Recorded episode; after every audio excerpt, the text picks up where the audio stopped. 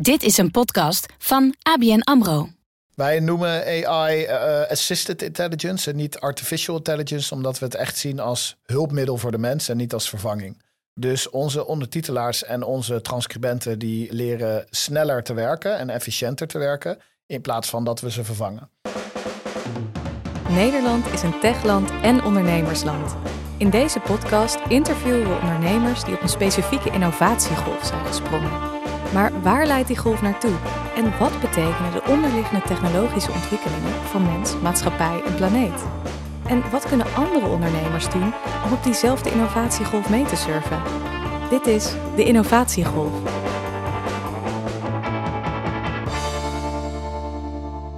Leuk dat je luistert naar de Innovatiegolf. Mijn naam is Harry Dijkema, host van deze podcast. En naast mij zit tech-expert Julia Krauwer. Hey, hallo. Van harte welkom weer, uh, Julia.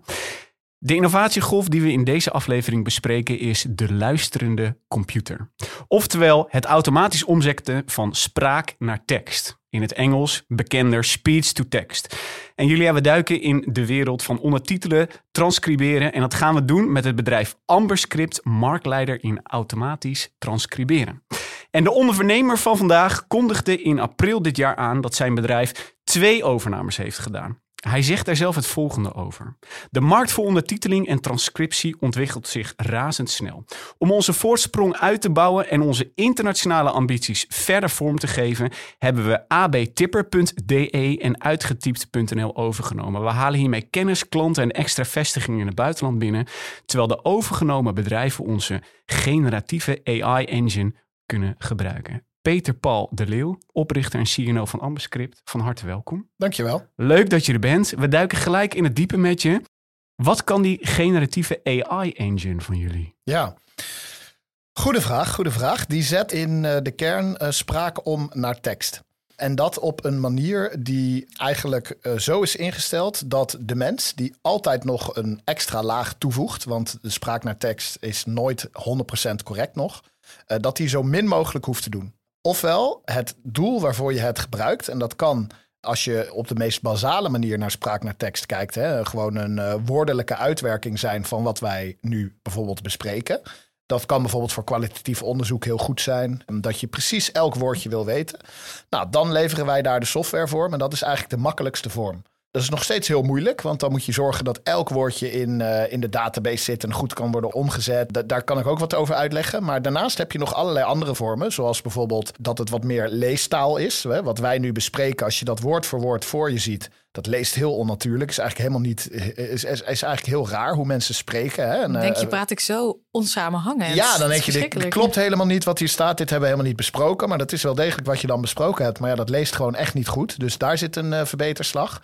Maar ook bijvoorbeeld uh, richting de ondertiteling. Als we dit uh, als film zouden opnemen en we wilden ondertiteling hebben, nou, dan moet je weer zorgen dat dat goed in het beeld staat, dat dat op het juiste moment afgesneden is, et cetera. Dus daar komt best wel veel nog uh, meer bij kijken dan alleen het uh, puur omzetten van spraak naar tekst. En daar ontwikkelen wij technologie voor. Dus die generatieve AI-engine maakt het behapbaarder, logischer, dat het goed in beeld past als het gaat om ondertitels. Ja, inderdaad. Ondertitels is echt zo'n product waar uh, je denkt van, nou, hoe moeilijk kan het zijn? Hè? Er staat gewoon wat er gezegd wordt. Maar als je dan een stapje dieper gaat kijken, dan zie je toch van er zijn daar hartstikke veel regeltjes weer achter die allemaal goed moeten kloppen. Bijvoorbeeld, als je uh, twee zinnen boven elkaar hebt in, in beeld, dan wil je, uh, laten we zeggen, dat de, de, rode appel een zin is daarin, of dat er drie woorden zijn daarin. Dan wil je niet dat de rode op de bovenste zin staan en dan appel op de onderste. Dat leest heel onnatuurlijk. Dan, dan ga je met je ogen en, en met je hersenen ga je, neem je ergens een afslag. Dus dat wil je niet. In het verleden is dat allemaal mensenwerk geweest om dat zoiets bijvoorbeeld te doen. Maar wij hebben daar dan een eigen AI-engine voor ontwikkeld, die dat goed neerzet. En die dan de rode appel ofwel op de bovenste ofwel op de onderste zin neerzet. En zo halen we eigenlijk een deel van het mensenwerk weg. Nou, en zo kan ik nog, uh, nog een aantal voorbeelden En je noemt het een AI-engine nu zelf. Ik zei net een generatieve AI-engine. Zit daar een verschil voor je tussen? Ja, er zit zeker een uh, verschil uh, tussen. Dus dit voorbeeld is inderdaad een generatieve AI-engine. En wat genereer je dan? Generatieve AI zie ik meer rondom uh, de manier waarop iets uh, tot stand brengt binnen AI, namelijk met het gebruik van uh, grote taalmodellen, LLM's, large language models, waarbij je eigenlijk het hele internet gebruikt om, en in ons geval ook toegevoegd met miljoenen ondertitels, die gebruik je om eigenlijk de computer te voeden met de data die die nodig heeft om zo'n beslissing te maken van de rode appel. En voor ons is dat natuurlijk super nuttig, want nou ja, de rode appel is één voorbeeld, maar zo kan je honderden duizenden combinaties maken die allemaal goed begrepen moeten worden en dan, uh, en dan goed uh, ge geïnstalleerd moeten worden. Hmm. Jullie engine, ik ga het de Amber Script engine noemen. Hoeveel talen spreekt die? Ja, wij zijn beschikbaar in 36 eh, talen. En eigenlijk is het niet één engine, maar zijn het dus meerdere engines die elkaar versterken. Dus je hebt de spraak naar tekst engine, dan krijg je alleen wat woorden eruit. Je hebt de interpunctie engine, die de puntjes en de uitroeptekens en dat soort zaken regelt. Dan heb je dus voor ondertiteling, nou, een van de voorbeelden die ik net gaf. En zo heb je nog allerlei verschillende eigenlijk engines. De ene generative AI, de ander uh, meer deep learning AI en sommige ook gewoon rule-based, namelijk na een punt komt een hoofdletter. Daar heb je geen AI voor nodig. Hmm. We komen hier straks nog veel eh, dieper over te spreken en verder over te spreken. Ik las dat jullie ook in de raadszalen in Nederland al het transcriptiewerk doen. Ja, dat klopt. Dat lijkt me een hele moeilijke jargon. Ja, ja, ja. Het ambtenarenjargon. Ja, ja. Spreekt jullie engine ook? Daarvoor hebben we een eigen engine ontwikkeld. Inderdaad, zoals je zegt, dat is ingewikkelde taal. Wat wel heel erg helpt, moet ik zeggen, is dat over het algemeen ze elkaar laten uitpraten in de microfoon. Omdat je, je hebt zo'n interruptieknopje. dus de audio is, is vrij goed. Iedereen spreekt direct in de microfoon. En eh, de ene spreker komt na de ander in plaats van dat ze door elkaar spreken. Wat echt, een, een, een, droom als je, als je zo'n engine wil ontwikkelen met dit soort trainingsmateriaal. Precies, precies. Ja, ja, ja, dat is echt fantastisch. Want je kan je voorstellen, een microfoon op straat waar mensen een, een, een debat hebben. Ja, dat is, dat is gewoon heel lastig. En er wordt in de ratio ook niet gescholden, neem ik aan. Ja, nou ja. Je hoeft het ook niet te filteren op... Uh, scheldwoorden kan je natuurlijk ook meetrainen. Dat is op zich geen, geen probleem. Veel gebruikt uh, Extra spice, ja. En, en ik denk dat af en toe wordt er wel gescholden, maar, maar, niet, maar niet regelmatig. Dus, dus, maar daar hebben we een eigen engine voor ontwikkeld. Die dus alle partijnamen en alle uh, parlementsleden en al dat soort dingen meeneemt.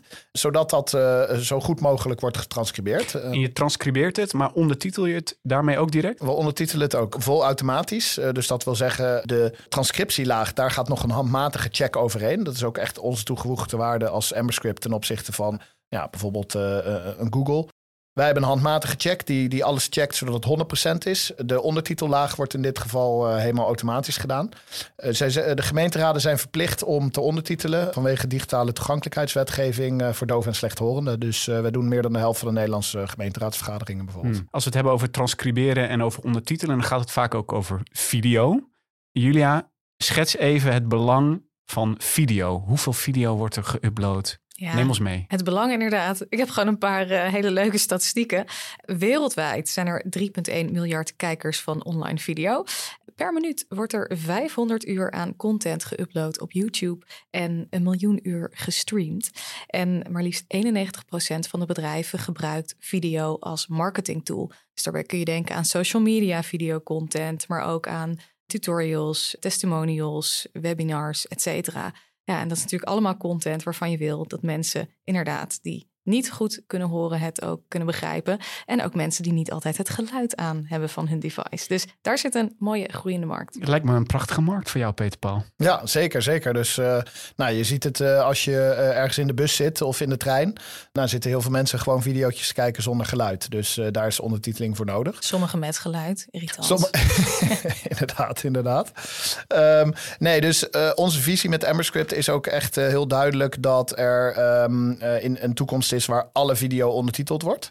En alle audio zo toegankelijk wordt gemaakt. Dat is onze missie, om, om uh, audio toegankelijk te maken. En dus uh, doof en slechthorenden, maar ook anderstaligen en mensen die dus geen geluid hebben, altijd alles kunnen begrijpen. Hmm. Die grote big tech, bijvoorbeeld Google met YouTube, transcribeert natuurlijk ook al automatisch. Dat wordt gratis nu aangeboden. Ik ga je zo meteen vragen hoe Ambascript zich daartoe verhoudt. maar eerst even de geschiedenis van de stemherkenning, Julia. Neem ons even mee. Hoe is dat door de jaren heen ontwikkeld? Ben ik wel benieuwd trouwens. Peter Paul, wanneer is de eerste uh, echt, ja, het echte speech recognition device gelanceerd? Ja, ik denk 40 jaar geleden. In 1952 is de eerste uh, machine daarvoor gelanceerd. En wat kon die machine? Die kon uh, negen cijfers begrijpen of eigenlijk transcriberen. Maar die had een uh, accuracy van 90%, maar alleen als de uitvinder het uitsprak. en als andere mensen die cijfers uitspraken, dan uh, werd die accuracy 70 of 80 procent. En uh, nou ja, een, een, jaar of tien later uh, kwam IBM, geloof ik, met een machine, Shoebox. Die kon 16 Engelse woorden herkennen. Ongeveer tien jaar later kwam uh, het onderzoeksprogramma van DARPA met een hele leuke machine genaamd Harpy, uh, die maar liefst 1011 woorden kon herkennen. Dus er is echt een soort van. Making progress. Uh, ja, een soort van exponentiële groei waarneembaar. En het leuke was, die kon ze ook in zinsverband begrijpen. Je moest nog steeds die woorden wel ja, met pauzes ertussen uitspreken. Dus een gesprek zoals dit uh, was uh, Harpy waarschijnlijk niet zo blij mee geweest. En in de jaren tachtig kwam IBM met Tangora, die alweer, wat is het, 20.000 woorden kon. Maar eigenlijk sinds ja, ongeveer de, de, de, zero's van, van deze eeuw merken dus ook dat het hele stuk machine learning, dat neurale netwerken een steeds belangrijkere rol zijn gaan innemen. Ja, en sindsdien ja, kunnen dit soort engines ook veel beter, nog niet perfect overweg, met andere accenten, andere spreektempo's, et cetera. En dat is helemaal mooi geworden toen Google in 2011 zei: wij gaan een voice search lanceren. Want dat was eigenlijk de kickstart van ja, die hele cloud-based speech recognition uh, golf. Dus met een zoekopdracht, zoekopdracht iets ja. aan Google vragen. Ja, en het leuke wat zij, wat zij daarmee natuurlijk deden, was ook een mooie trainingsset creëren van data. Nou ja, een paar jaar later kwam Apple alweer met Siri. Dus toen kwamen alle voice assistants. Hmm. Dus het is een best oud vakgebied eigenlijk, dat toch de afgelopen jaren, ja, zoals veel dingen in een stroomversnelling is gekomen. Ja, moet je kijken waar we nu staan. Van die 30 plus talen, Peter Paul, die Amber-scripten kan transcriberen en kan begrijpen, tussen aanhalingstekens, welke daarvan is de moeilijkste? Waar komen de meeste fouten voor? Er zijn, dat is wel interessant, want er zijn talen waarbij hetgene wat je spreekt heel erg overeenkomt met de tekst. En, en dat zijn de makkelijke talen hiervoor. Dus dan hebben we het bijvoorbeeld over Nederlands.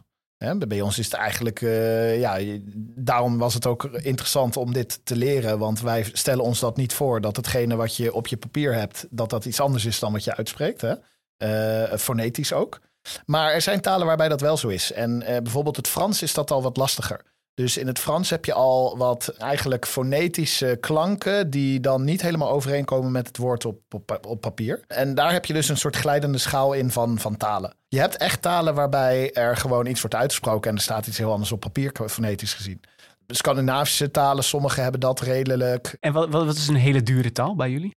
Uh, Noors. Waarom? Wij gebruiken ook een menselijke laag om, uh, om de tekst te perfectioneren. Uh, vaak. Dus uh, dat is misschien goed om even uit te leggen. We hebben meerdere services. Eén hè, is, is eigenlijk, dan gebruik je alleen de software. Dus je upload je video of je audio. Dan krijg je de tekst terug. Die kan je gelijk exporteren. Maar dan is die 80, 85 procent correct. Dan hebben we een editor waarin je de tekst zelf kan verbeteren. Nou, wordt bijvoorbeeld door onderzoekers op de universiteit of studenten gedaan. Dat is de goedkoopste manier. En dan verbeter je zelf de tekst naar 100% en dan kan je dat gebruiken. Maar we hebben ook een service waarbij wij dat doen en wij eigenlijk de menselijke laag toevoegen aan de spraakherkenning. Nou, en dan heb je dus met mensen te maken. En Noren die uh, hebben een hele hoge standaard qua ja, inkomen natuurlijk. Dat zijn en, rijke uh, mensen. Dat zijn rijke mensen. Dus die vragen ook veel voor, voor het werk wat ze, wat ze doen. Dus dat mm. is bij ons uh, een van de duurste talen. Ja. En dat maakt het dan duur. Ja. ja. Wat is jullie meest gebruikte dienst? De meest gebruikte dienst is uh, het omzetten van audio naar tekst met de menselijke laag. Voor onderzoeksdoeleinden of voor uh, hè, nou, bijvoorbeeld deze podcast. Dus als je deze podcast in tekst hebt, dan wordt die doorzoekbaar op Google. Waarbij audio dat nog niet zo is. Dus uh, dat uh, gaan we zeker regelen dat we deze ook omzetten in tekst en uh, op de website krijgen. We zijn benieuwd. En um, nou ja, zo kan je natuurlijk nog, de, de, doelgroep is heel breed. Zo kan je nog honderden zaken verzinnen waarbij, um, waarbij het nuttig is om de audio en tekst te hebben. Dus dat is nog steeds echt onze grootste, grootste doelgroep. Vooral ook bijvoorbeeld onderzoek van de overheid, van universiteiten, van bedrijven. De snelst groeiende is, zijn ondertitels omdat daar steeds meer behoefte aan is en, uh, en dat, dat steeds meer groeit. En een korte vraag. Um, volgens mij rekenen jullie, tariveren jullie per minuut. Wat kost een minuut transcriptie? Ja, uh, een, uh, bij een minuut transcriptie ligt een beetje aan sommige kenmerken, maar moet je ongeveer denken aan 2 euro per minuut in het Nederlands. Hmm. En dat is dan met nog een menselijke check. Ja, precies. Dus dan is het gewoon helemaal correcte tekst. Nu um, um, editen bewerken wij deze podcast bijvoorbeeld in Adobe software. Ja. Daar zit ook een um, transcriptie mogelijkheid, functionaliteit ingebouwd. Ik zei het net al, in YouTube kan je dit eigenlijk al automatisch aanvinken met een switchje wat je omzet. Ja.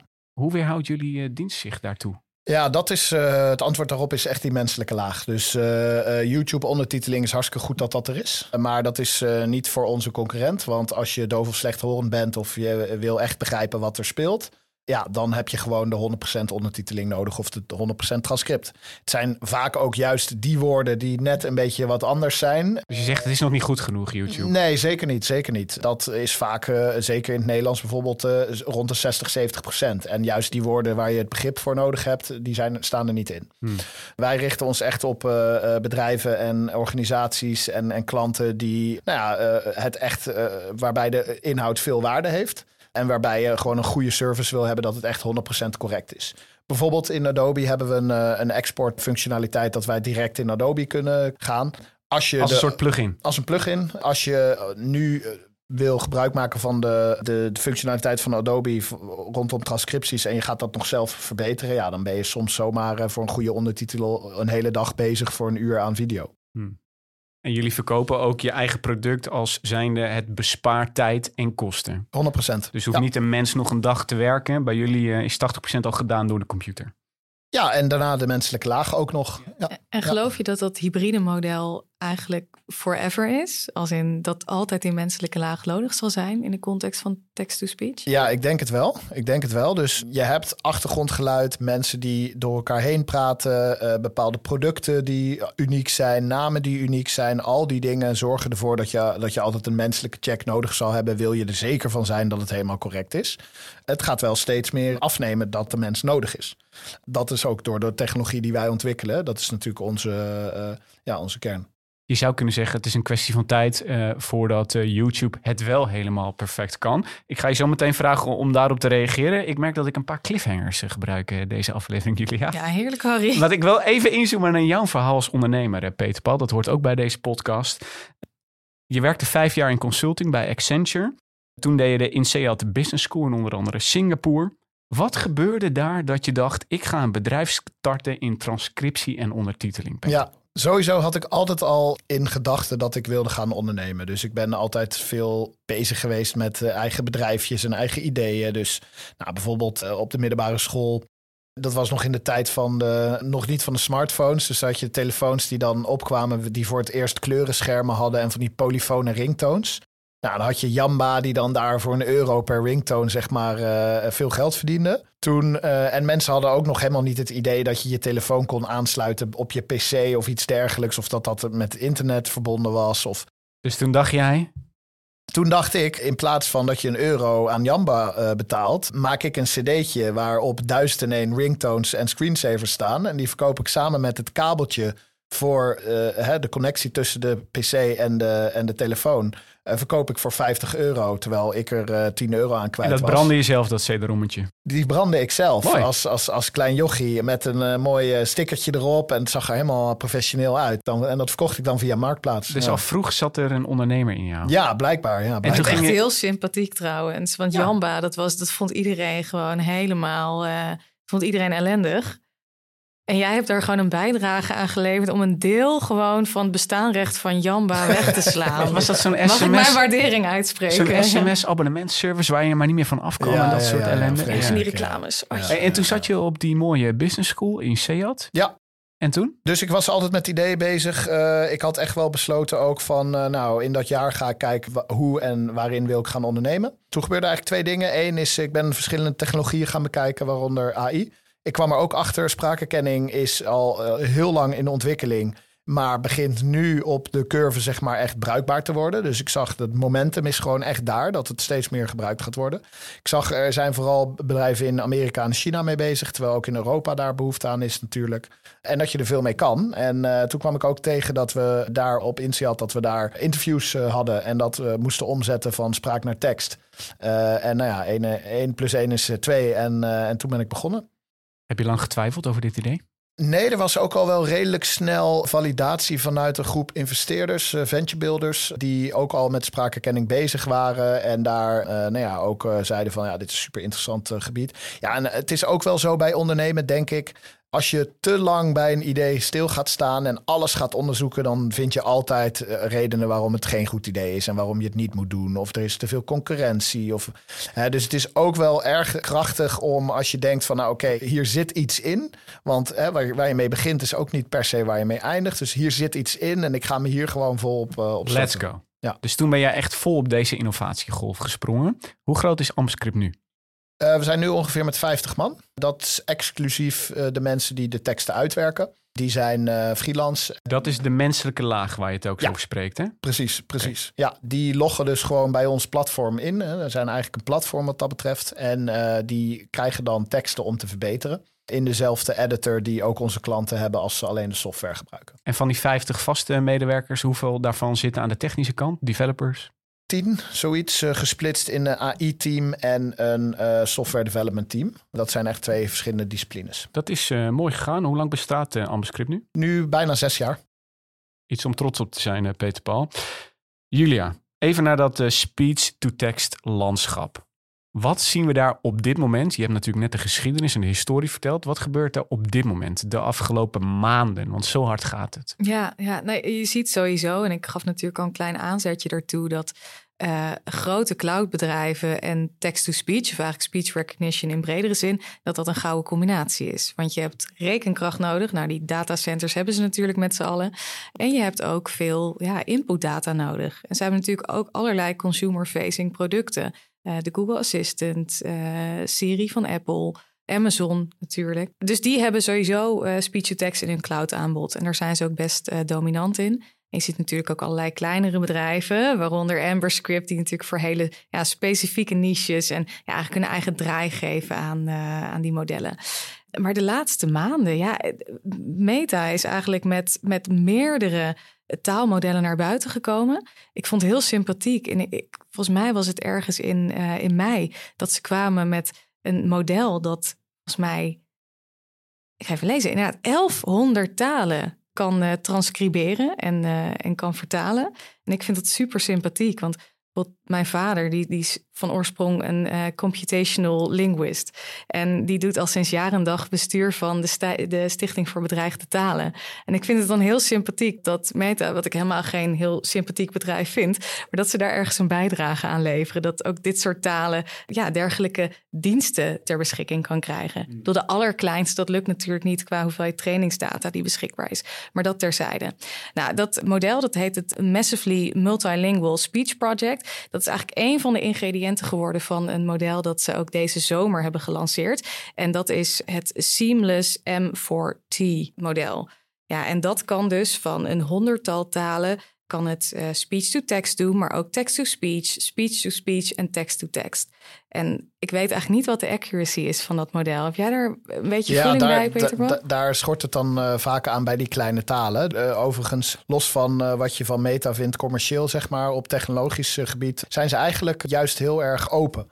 Dit soort modellen stellen ze vaak eh, beschikbaar aan de, de community met wat, uh, met wat uh, regeltjes hoe je dat kan gebruiken. Maar zijn eigenlijk veel opener dan bijvoorbeeld Google of, of, of Amazon dat is.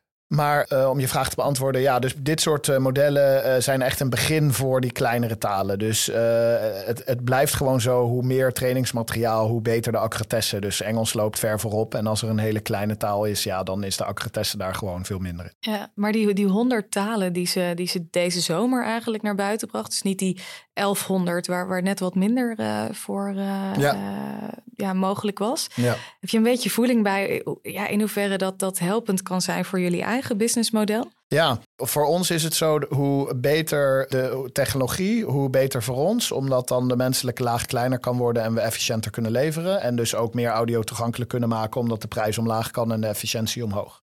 Nu is het zo dat eigenlijk de nog steeds, hè, uh, naast de large language models, die misschien nu wat meer, hè, zoals in, in de voorbeelden die ik uh, in het begin noemde, wat meer verbetering kunnen brengen, dat echt in de audio naar tekstwereld de grootste doorbraak nog steeds neural networks uh, waren. Wat toch acht jaar geleden ongeveer uh, heeft plaatsgevonden, zeven, acht jaar geleden. De accuratesse sindsdien is zeker hoger geworden. Maar niet schrikbarend, zeg maar. Hè? Dus uh, zeg maar, uh, we zijn van, uh, nou, voor, het ligt heel erg aan de audio-kwaliteit wat de accretesse is. Maar laten we zeggen, een, een audio waarbij het acht jaar geleden 60% was, is het met neural networks naar 80% gegaan. En zit het nu door dit soort ontwikkelingen op de 85%.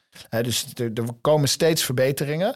Maar het is eigenlijk inherent aan AI dat diminishing skill of return is. Dus dat zie je ook bijvoorbeeld bij zelfrijdende auto's dat die laatste 1%, daar zijn ze al veel verder eigenlijk dan bij, bij spraakkenning uh, qua accuratesse. Uh, die laatste 1% die is net zo moeilijk als de eerste 99%. En zo geldt dat voor meerdere stukken. Dus de laatste 20% is even moeilijk als de eerste 80%, et cetera. Dus daarom bij elke verbetering, ook al is die gigantisch qua uh, onderliggende structuur, zal de percentageverhoging kleiner zijn. En dat is in deze wereld heel erg het geval ook. Ja, dus komen we ooit bij die 99 procent? Dat is heel erg de vraag dus, ja. En het moet eh, 100% zijn, hè? Is het dus- niet ook uniek en eigenlijk heel prettig voor AmberScript dat die 99% zo onhaalbaar is? Ik hoor je net zeggen dat jullie USP, de Unique Selling Point, is ook die menselijke laag nog. Ja. En ik hoor je zeggen, hey, die technologie verbetert, dan kan die menselijke laag omlaag. Maar toch is ook die menselijke laag iets wat jullie uniek maakt als Amberscript. Ja, nee, heb je helemaal gelijk in. Voor ons zou het eh, perfect zijn als alle audio uh, uh, op 95% correct getranscribeerd zou worden. Mhm. Dan hebben wij nog hele toegevoegde waarde, maar kan het wel heel efficiënt en, en kan het wel op een hele grote schaal. Maar dit gaat over ook wel het bestaansrecht van je bedrijf wat je zes jaar geleden bent begonnen. Ja, voor een bepaald deel van de audio wel. Uh, als je bijvoorbeeld over ondertitels hebt of over uh, het omzetten van een tekst uh, zodat het goed leesbaar wordt, dat zijn weer hele andere gebieden. En daar zijn weer, is onze technologie weer juist veel unieker in dan, hmm. dan die grote spelers hebben. Dus dit soort modellen waar we het nu over hebben, gaat echt alleen om het letterlijk overzetten. Wat wel een deel is van wat we doen, maar, maar wel een, een deel. Ik weet, je hebt economie gestudeerd. Um, ik vertelde in mijn introductie dat je recente twee bedrijfsovernames hebt gedaan. Laat mij die investeerders kennen. Die willen allerlei toekomstplaatjes hebben. Een worst case en best case scenario. Dus je hebt best wel al over de toekomst volgens mij nagedacht. Hoe zie je dit dan in het thema waar we het net over spraken, het bestaansrecht? Nou, ik denk dat dit echt uh, lange, lange termijn is. Dus uh, als ik nu kijk naar de ontwikkelingen binnen AI en wat ik net schetste ook over de afgelopen jaren. Ja, dan hebben we het uh, echt over uh, zeg maar tien uh, jaar voordat daar weer echt een significante stap is in, ingezet. En, en daar moeten wij natuurlijk in mee ontwikkelen. Daar is het heel belangrijk in dat wij dan bijvoorbeeld de modellen gaan leveren die de 100% gaan bieden voor bepaalde use cases zoals de gemeenteraden. Dus daar, daarom hebben we ook een strategie waarop, waarop de AI en de engines zeg maar los getraind worden per industrie en zelfs soms per klant. Dus er zijn ook klanten die helemaal hun eigen engine hebben, zodat de accuracy zo hoog mogelijk is. Die gaan echt in niches opereren. Ja. ja. Dus, en in die niches hele hoge kwaliteit transcriptie en ondertiteling leveren. Ja, inderdaad. Oké, we gaan nog even naar Meta. Julia zei het net al. Meta kondigde aan dat het haar recente taalmodel Lama 2 open source gaat aanbieden voor onderzoek en commercieel gebruik. Mark Zuckerberg, de topman van eh, Meta, zei daarover: Open source zorgt ervoor dat de veiligheid en beveiliging verbetert, aangezien meer mensen de software kunnen onderzoeken en potentiële problemen kunnen identificeren en oplossen. Ik kijk even naar jullie beiden. Hoe luisteren jullie naar deze, ja, wat zeg ik, bokser, ondernemer, topman van Meta? Met gemengde gevoelens. Want ik zie inderdaad wat zo'n bedrijf natuurlijk doet in termen van research en het openstellen van die research. Maar de term open source is natuurlijk ook wel iets waar in deze tijden behoorlijk mee wordt, ja, hoe zeg je dat, gekoketteerd. Open, transparant, open source. Het zijn allemaal keywords van bedrijven, de grote techbedrijven, die ontzettend onder vuur liggen vanwege hun dominantie. En dan is het natuurlijk heel aantrekkelijk om te kunnen zeggen: jongens, we zijn transparant. We stellen onze modellen beschikbaar. Vrees ons maar niet. Oh, wat sympathiek. Oh, wat sympathiek. En, maar het is zelfs zo dat dus die grote techbedrijven aan het lobbyen zijn... Uh, in het kader van, van bijvoorbeeld uh, de AI Act... om hun uit te zonderen op het moment dat zij open source AI in de markt zetten. En dat is natuurlijk best iets smichterigs. Onder andere omdat, ja, open source is natuurlijk een begrip dat oorspronkelijk uit de softwarewereld komt.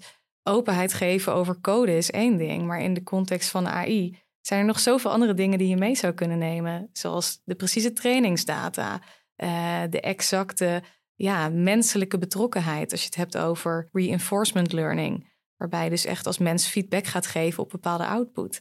Dus er is nog heel veel, blijkt ook uit allerlei onderzoeken, waar best wel op af te dingen valt. Dus marketing, ik weet niet helemaal of het enkel mooie intenties zijn. Peter Paul? Ja, nee, ik denk uh, dat er zeker een politieke laag achter zit. Even los van uh, dat het gewoon goed is uh, dat het open wordt gezet. Beter dan niet open. Beter dan ja. niet open. En, en ook dat zij als Facebook stappen zet in die richting die andere grote bedrijven niet maken. Dat is natuurlijk hartstikke goed. Maar ja, Facebook is natuurlijk een bedrijf wat.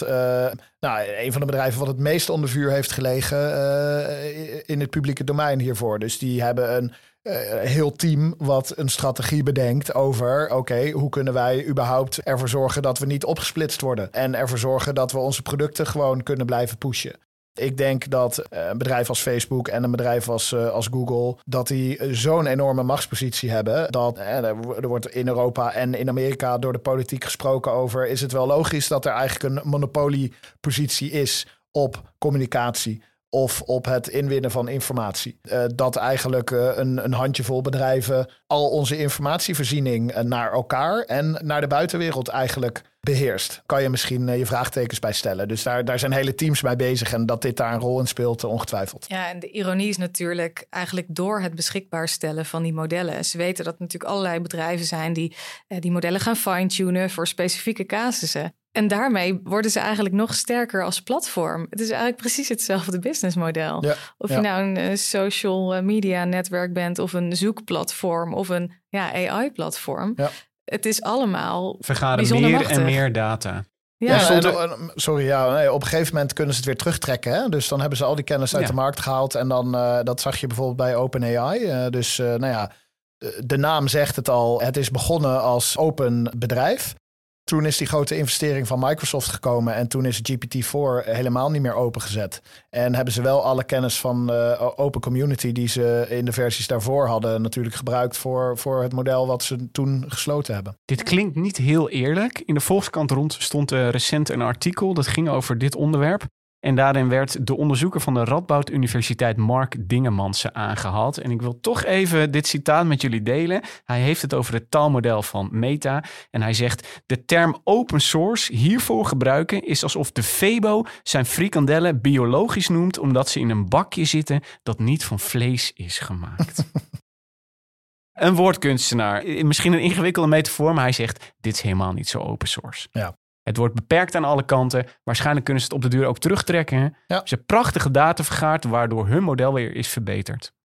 Ja, en het Open Source Initiative heeft ook heel fijntjes in een gezegd van ja, dit wat bijvoorbeeld uh, Meta heeft, uh, heeft gedaan. En dat geldt al helemaal voor OpenAI, die eigenlijk gewoon ja, API's beschikbaar stellen, waardoor het een, een uh, bouwblok is waar andere partijen mee aan de slag kunnen gaan. Maar voor Meta zeiden ze bijvoorbeeld, ja, het is niet open source omdat ze überhaupt restricties stellen aan het gebruik van het model. Aan de hoeveelheid maandelijkse users die zo'n ondernemer mag hebben. Mag niet in de kritieke infrastructuur worden toegepast, et cetera. Dus zij zeggen, heel leuk jongens, maar open source is het niet. En trek je het breder, ga je naar de definitie van openheid kijken. Ook dan vallen dus partijen als Open AI, die dus door Mark Dingemansen en consorten zijn onderzocht, behoorlijk door de mand. Hebben jullie als ambassadeur Peter Paul een favoriet taalmodel wat jullie gebruiken? Wij kijken altijd naar meerdere modellen. Maar uh, simpelweg uh, deze waar we het nu net over hadden. Ja, daar is meer informatie voor beschikbaar. Dat, zodat we het zelf kunnen trainen dan die van OpenAI, wat een API is. Dus, dus... dat is het metataalmodel Lama 2. Zijn jullie daar ook kwetsbaar? Stel dat wordt straks heel duur betaald, wat je bij je ChatGPT zag, hè? versie 3 en 4 waren betaald ineens. Ja, ja, ja, ja. ja, dan heb je altijd de huidige versie nog die je kan gebruiken. Hè? Uh, dus uh, dan moet je de afweging maken voor waar de technologie naar vooruit gaat. Ja, wat is op dat moment voor de nieuwe use case? Kan je dan de oude blijven gebruiken? Ga je richting een API-structuur dat je dus uh, afhankelijk wordt van een ander? Of is er ergens dan een, uh, een ander initiatief wat je, wat je wel kan gebruiken? Hmm. We hebben van je geleerd dat jij een taalmodel gebruikt dat nog tailored naar eigen gebruik. Je traint het op bijvoorbeeld collegetaal van ambtenaren. Gebruiken jullie ook de data van jullie huidige klanten om te leren en om jullie eigen model te verbeteren? Uh, ja, als ze daar toestemming voor geven, als ze dat oké okay vinden wel. Hoe is de appetite? Doen klanten dat snel? Ja, dat doen klanten best wel snel. Dus bijvoorbeeld uh, als we het hebben over de gemeenteraadsvergaderingen net. Dat is openbare informatie.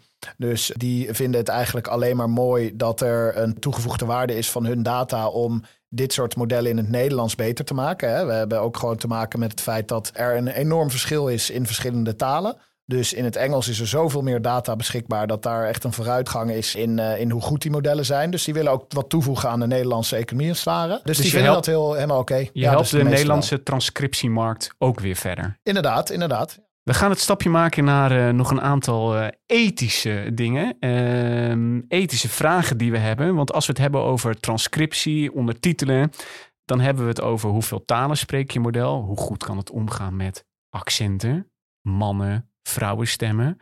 Kan je ons even meenemen in, eh, houden jullie daar rekening mee? Zijn jullie extra goed bijvoorbeeld in het herkennen van vrouwenstemmen?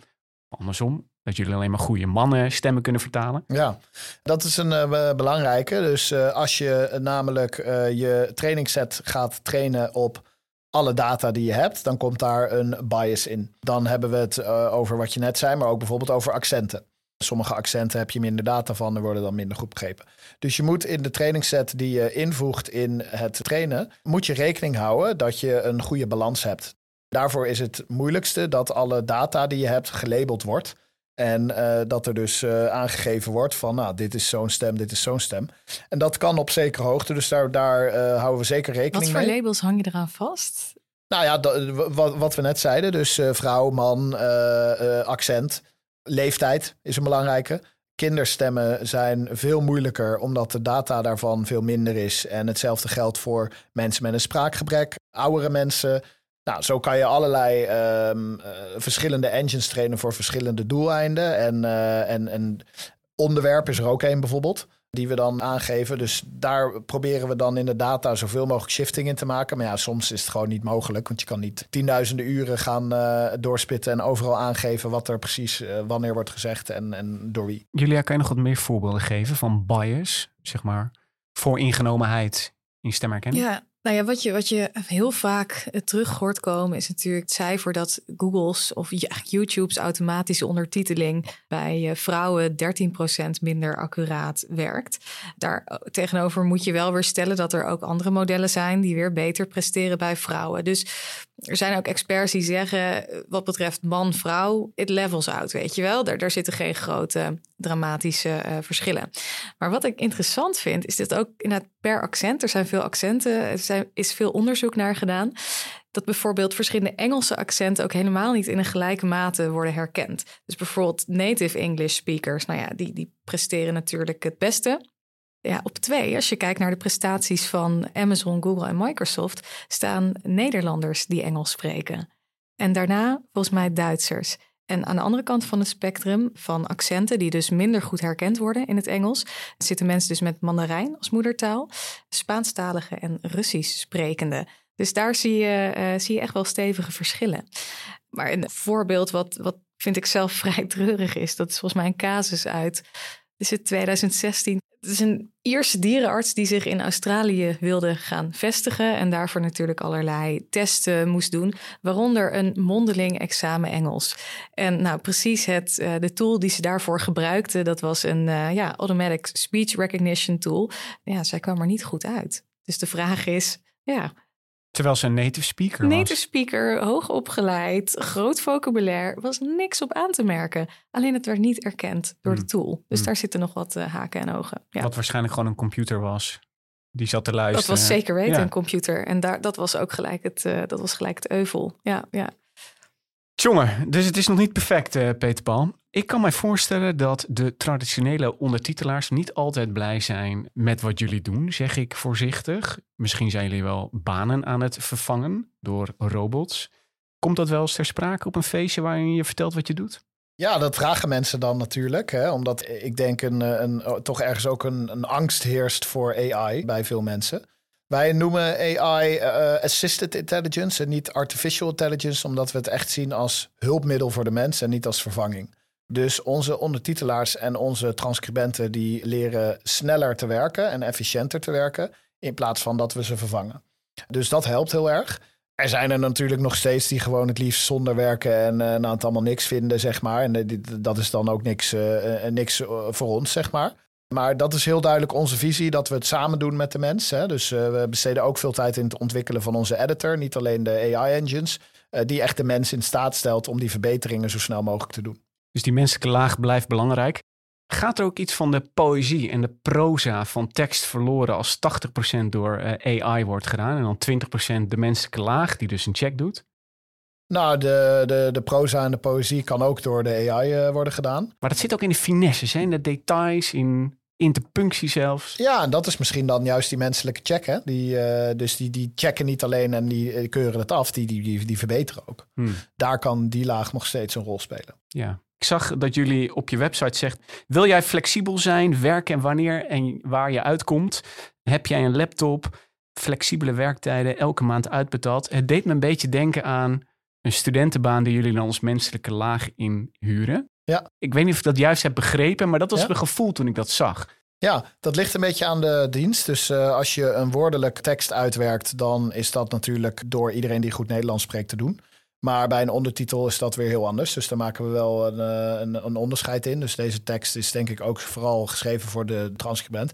Maar ja, als ik dit had geweten als student, uh, fantastisch. Uh, ik liep, uh, zag er geweldig uit als student. Ik, ik, liep met 30 graden op terras en ja. er viel wel eens een blaadje om en dan had ik een vreselijke dag gehad.